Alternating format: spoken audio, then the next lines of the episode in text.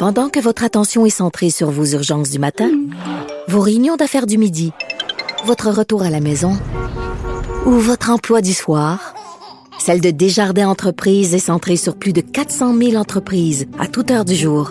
Grâce à notre connaissance des secteurs d'activité et à notre accompagnement spécialisé, nous aidons les entrepreneurs à relever chaque défi pour qu'ils puissent rester centrés sur ce qui compte, le développement de leur entreprise. Parce qu'en immobilier, faut être à son affaire. Suivez les conseils de nos experts. Via Capital, les courtiers immobiliers qu'on aime référer. Bonne écoute. Ma collègue Auré Robitaille nous a préparé un reportage choc à Q U B Radio qui met en lumière la souffrance inégalée des enfants autochtones au Québec. On va en parler avec André-Albert Morin. Il est vice-président de la Commission de la santé et des services sociaux, porte-parole de l'opposition officielle pour les relations avec les Premières Nations et les Inuits. Bonjour, Monsieur Morin. Oui, bonjour, euh, Madame Durocher. Bonjour. Écoutez, quand vous avez pris connaissance du reportage de ma collègue Audrey Robitaille qui euh, révélait que cinquante pour cent, le chiffre est énorme, cinquante pour cent des enfants de moins de quatorze ans qui se sont suicidés depuis cinq ans euh, habitent, résident sur des communautés autochtones. Quelle a été votre réaction, Monsieur Morin? Ben, écoutez, une réaction euh, d'effroi, de grande tristesse.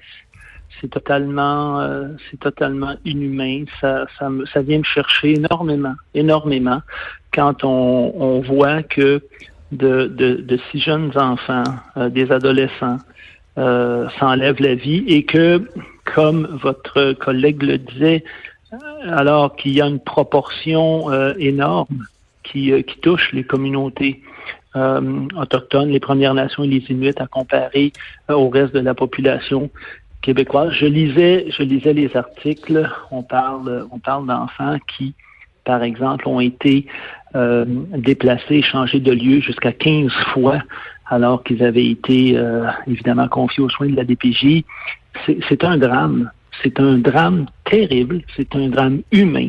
Et moi, je peux vous dire qu'à l'Assemblée nationale, j'ai questionné le ministre à plusieurs reprises là-dedans, parce que si vous regardez dans les derniers mois, là, il y a plusieurs articles qui sont oui. sortis sur l'état de santé, euh, les soins de santé, le suicide. Et, et donc, et c'est documenté, là. C'est pas, c'est pas quelque chose qu'on vient d'apprendre. Et il y a une inertie de la part du gouvernement que je ne m'explique pas. Oui. Et il faut qu'ils agissent.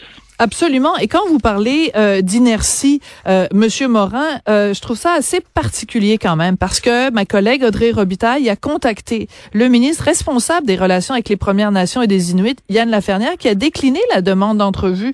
Il a dit que bon, la question du suicide, c'est un sujet très sensible, euh, mais il a dit, c'est pas à moi de prendre la parole.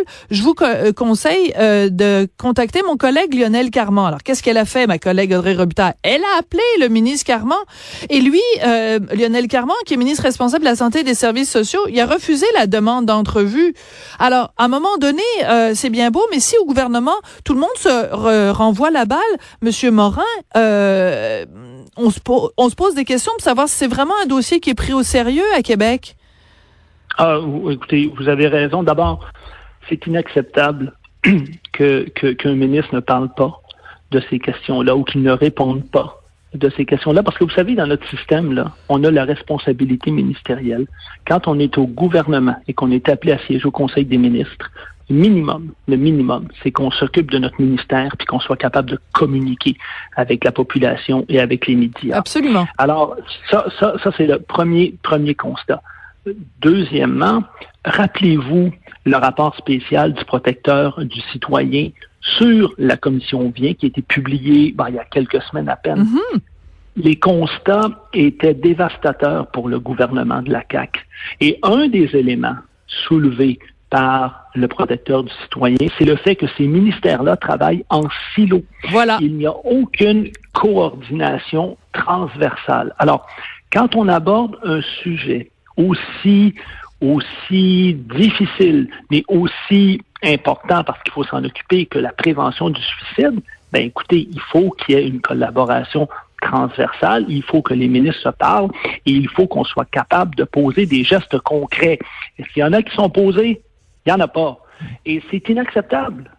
Vous avez tout à fait euh, raison, Monsieur Morin, et je sens dans votre voix toute cette euh, indignation, et c'est vraiment une indignation qui nous anime nous aussi euh, comme comme citoyens. Moi, pour avoir euh, interviewé euh, donc Audrey Robitaille euh, hier, euh, ben écoutez, je, je c'est les chiffres euh, et qu'elle qu'elle révèle, et surtout elle a analysé un par un les rapports, tous les rapports de, de, du coroner dans les cas de suicide chez les moins de quatorze ans au cours des dernières années. Et ce qu'on y trouve est absolument renversant. Ça, c'est, c'est, c'est une peine indescriptible parce que on a l'impression qu'il y a comme deux classes de citoyens, c'est-à-dire qu'il y a les citoyens allochtones et il y a les citoyens allochtones, et que les citoyens autochtones ne bénéficient pas de tous les services auxquels ils auraient droit comme en tant que citoyens à part entière au Québec.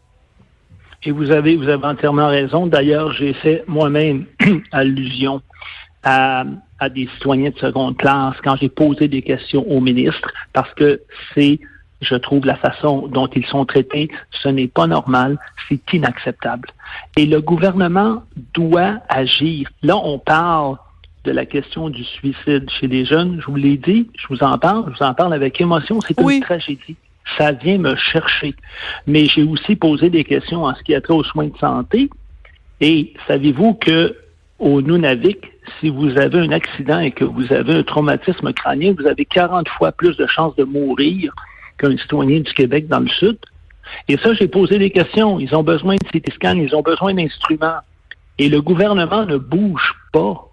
Et moi, là, ça vient me chercher, ça me choque. Absolument. Euh, André-Albert Morin, vous êtes vice-président de la Commission de la santé et des services sociaux, porte-parole de l'opposition officielle pour les relations avec les Premières Nations et les Inuits. Je tiens à spécifier que, alors que Lionel Carmant avait refusé de répondre à nos questions, de même que Monsieur Lafrenière, Lafrenière, pardon, vous, vous avez accepté de répondre à nos questions et c'est tout à votre honneur. Merci beaucoup, Monsieur Morin. Merci beaucoup, Madame. Au revoir.